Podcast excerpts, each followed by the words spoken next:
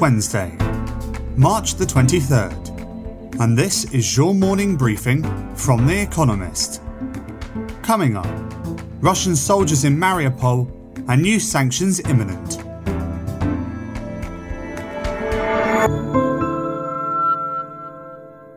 First, the world in brief.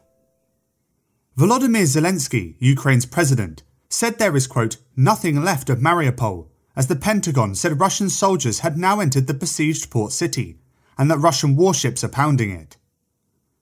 Mr. Zelensky said there are about 100,000 people in the city living in inhumane conditions.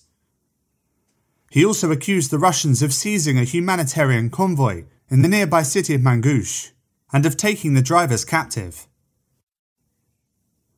The White House said that President Joe Biden would unveil new sanctions against Russia at NATO G7 and EU summits taking place in Europe this week.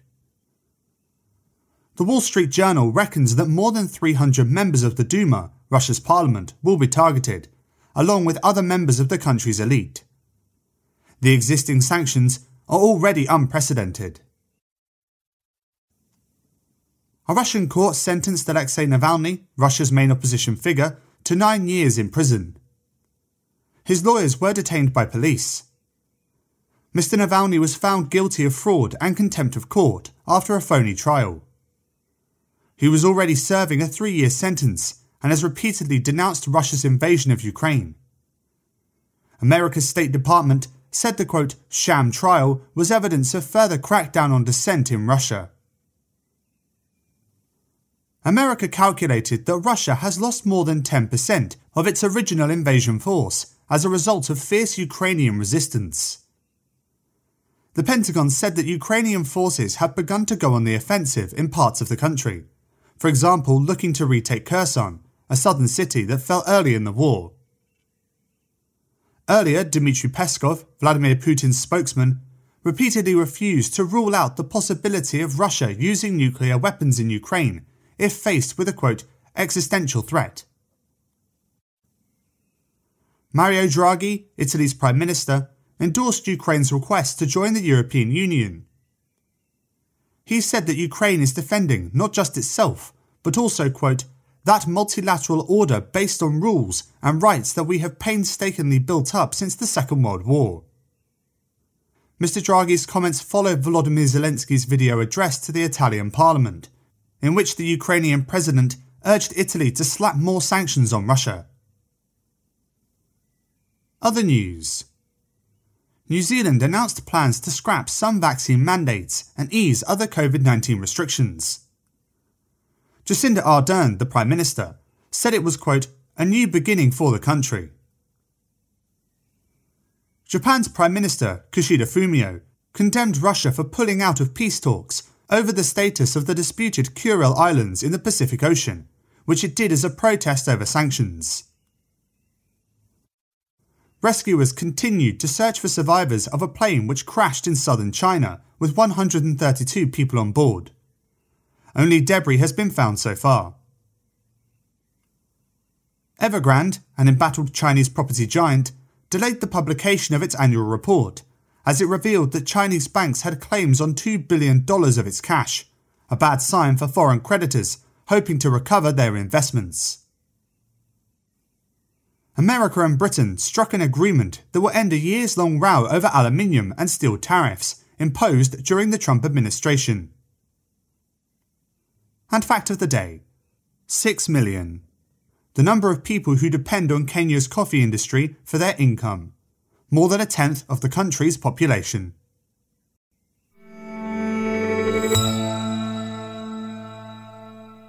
And now here's today's agenda.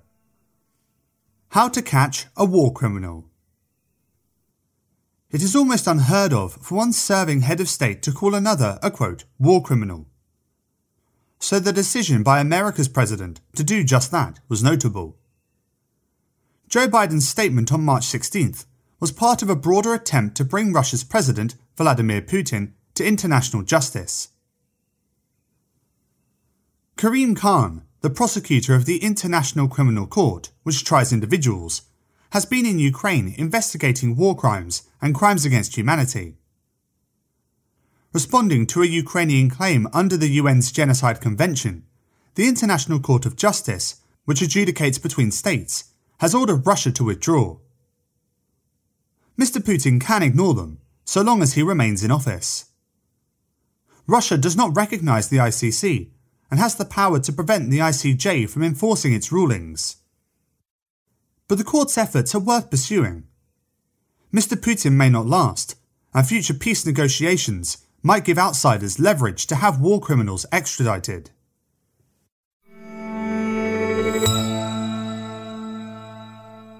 By invitation, Jason Bordoff and Megan O'Sullivan on energy supply and climate goals.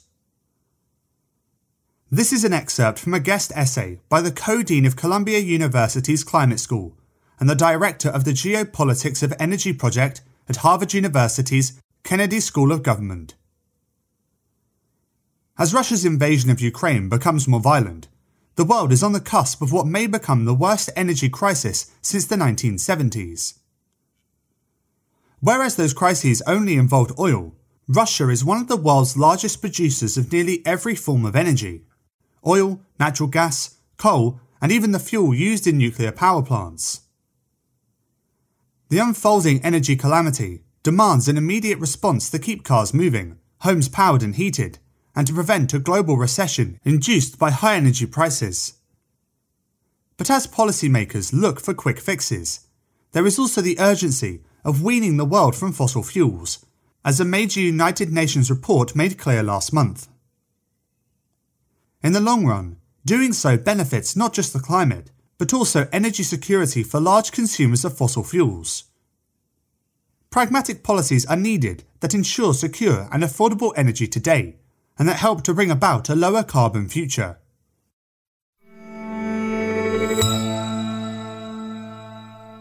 Sunak's Spring Statement The Chancellor of the Exchequer had hoped to make Wednesday's half yearly statement on Britain's public finances rather boring, and to save juicier announcements for his autumn budget. But that plan was scuppered by the war in Ukraine, which is making a bad inflation problem worse. So Rishi Sunak will probably announce a £0.05, $0.07 per litre cut to duty on petrol, and may raise the threshold above which workers contribute to a payroll tax or he could bump up benefits, including pensions. The last of those would help the poorest households most. According to the Resolution Foundation, a London based think tank, simply maintaining the real value of benefits would lift half a million Brits out of relative poverty this coming year. By contrast, delaying a rise in national insurance contributions, as many would like, would most help the rich. None of Mr. Sunak's options can cure voters' pain entirely. Life may be more interesting than he would like for some time.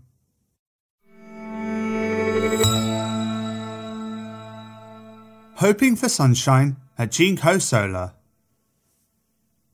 One of the world's largest manufacturers of solar panels will report its earnings for the final quarter of 2021 before American markets open on Wednesday morning. Results from Jinko Solar, a Chinese firm, will hint at how the squeeze of polysilicon, an industry metal used in solar manufacturing, is hitting the industry's margins. Prices surged last year. They are now slightly below their 2021 peak, but still around three times as high as at the end of 2020. The solar power industry has its bright spots. The China Photovoltaic Industry Association expects capacity in China to grow by record amounts in 2022. Global increases in energy prices might also benefit solar manufacturers. Jinko Solar has had an eventful year. It listed in Shanghai in January and has been a prominent example of speculative activity in Chinese stock markets. While its American listing gives it a market capitalization of around $2.5 billion, in China it is priced around 8 times higher.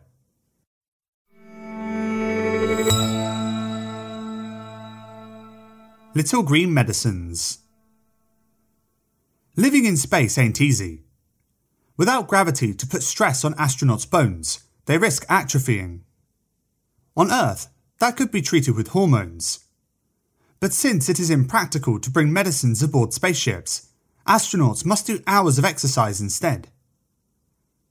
Now, scientists may have found a less tiring remedy.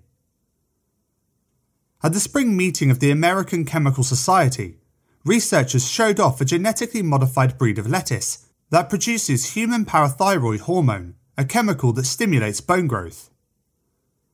They hope the lettuce can be grown and eaten in space, providing a vital nutrient. Lettuce, kale, and peppers have all been grown on spaceships. On very long missions, such as to Mars, space grown plants could be a simple way to provide what astronauts need, much like giving sailors oranges to stave off scurvy. And since bone stimulating lettuce could help people with conditions such as osteoporosis, the plants may be useful on Earth too.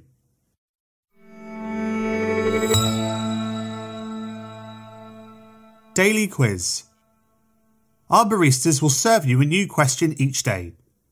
On Friday, your challenge is to give all five answers and tell us the connecting theme. Email your responses and include mention of your home city and country by 5pm GMT on Friday to quizespresso at economist.com. We'll pick randomly from those with the right answers and crown one winner per continent on Saturday. Wednesday. The seeds of which plant were smuggled out of Brazil in 1876 so that the British could plant them in their colonial empire. Tuesday.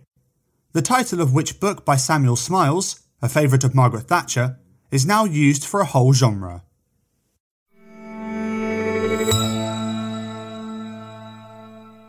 Finally, here's the quote of the day from Lee Kuan Yew who died on this day in 2015.